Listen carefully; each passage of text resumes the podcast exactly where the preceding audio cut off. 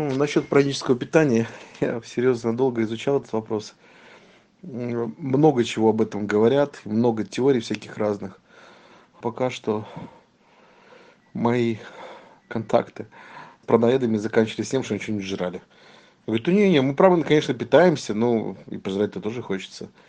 Изучая книгу, я понял, что для того, чтобы заниматься праническим питанием, необходимо полностью уединиться вообще, жить в пещере, как Миларепа, и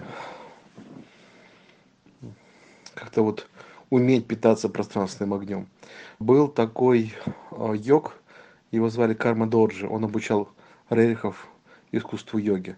Вот он питался праной. Да, Елена Рерих об этом прямо писала.